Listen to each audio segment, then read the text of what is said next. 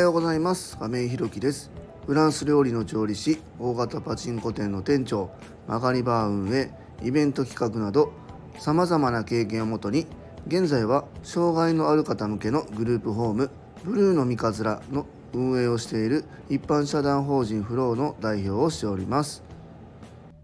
今日は福祉施設の合同研修に参加してきましたというテーマでお話ししたいと思います。えーと、昨日はですねサビ館の相棒がですね、えー、実際に入居が決まった方のアセスメントをうちのグループホームでね初めてやったんですよね。昨日僕も、えー、途中参加させてもらって、えー、見てたんですけども、まあ、アセスメントっていうのはですね、えご本人さんも交えて、まあ、あのご本人のできること、えまたちょっと難しいなって思うことをヒアリングしてですねでそれに向けてどういうふうにうちの施設が取り組んでいくかっていうのをまあ決めていくための、まあ、事前にこうヒアリングというかお話を聞きながらこうチェックしていくんですけども、まあ、そこからねご本人さんの希望だったりまあ、あのご家族の方もいらっしゃったねご家族のご希望だったりっていうのを聞いて支援に反映していくっていうまあそういうものなんですけども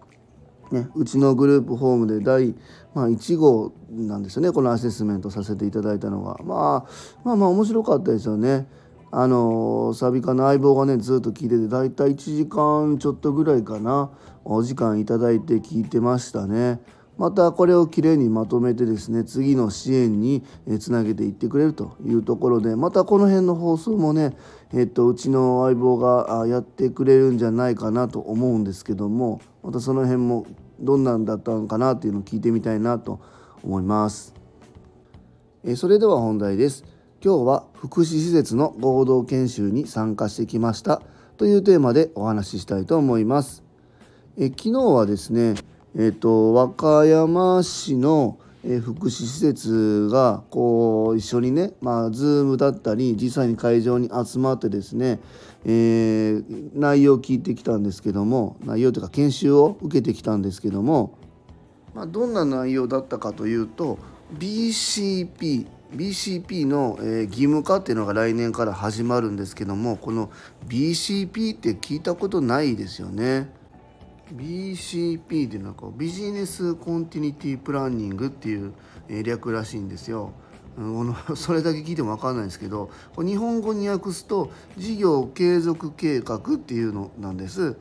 それでもまだ分かんないですよね。何かっていうと簡単に言うとまあ、こう災害とかね緊急事態が発生した時の、まあ、企業がね、どういうふうにこう対策というか、えー、損害をね最大限こう少なく最大限じゃないな。最小限に抑えるための計画っていうのがこう BCP ということみたいなんですけどもこの BCP に対するこの研修で、え来年からね2024年から義務化っていうことなんです。これもね僕全然 恥ずかしい話知らなくってもちろんこの災害に対する対策っていうのはね、えー、自分たちがこう障害のある方を受け入れる事業をするっていうことに向けてね当然やらないといけないなとは思ってたんですけども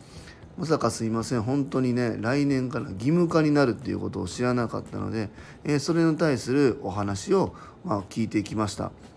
で昨日は Zoom 参加で昨日ちょっと数見てたらだいたい45から50ぐらいが参加してたのかな。これ人数なので何社参加されてたか分かんないんですけどもあとは、えー、会社あすいません会場の方に、えー、何人かいらっしゃったみたいです。ここはちょっと僕分かんないんですけどもうん、それでまあまああの和歌山の福祉事業所が全部参加してるわけではないと思うんですけども僕が思ったよりかなりの参加率だなというふうにちょっと思って見てました。まあ、そこにはねあの和歌山市の障害者支援課っていうところだったりもしてもうだから結局その自分たち事業所だけで、えー、お話しするんではなくてですね、えーと、和歌山市にはね愛徳福祉医療福祉センターっていうね、まあ、あの大手の社会福祉法人様があるんですけども、まあ、そこが今回のこの企画のえっ、ー、とテーマをこう話してくれましてですねそこに和歌山市の障害者支援課だったり、えー、その他いろんなねえー、福祉事業所が参加して合同でこの BCP に対する、えー、セミナーというか研修を受けてきました。まあ、ここではこう詳しい内容は割愛しますけども、まあ、大体どんな内容かっていうと、まあ、例えばこの防災に関する計画をきちんと立てているかとか定期的に訓練を実施できますか？とか通報だったり近所の方消防団だったり地域の方と連携を取ることができてますか？またスタッフにその内容を周知徹底できてますか？ま最後はこう備蓄だったりその他機器の点検とかはきちんと定期的にできていますか？みたいな内容をだいたい項目6つぐらいに分けてお話ししてくれたんですよね。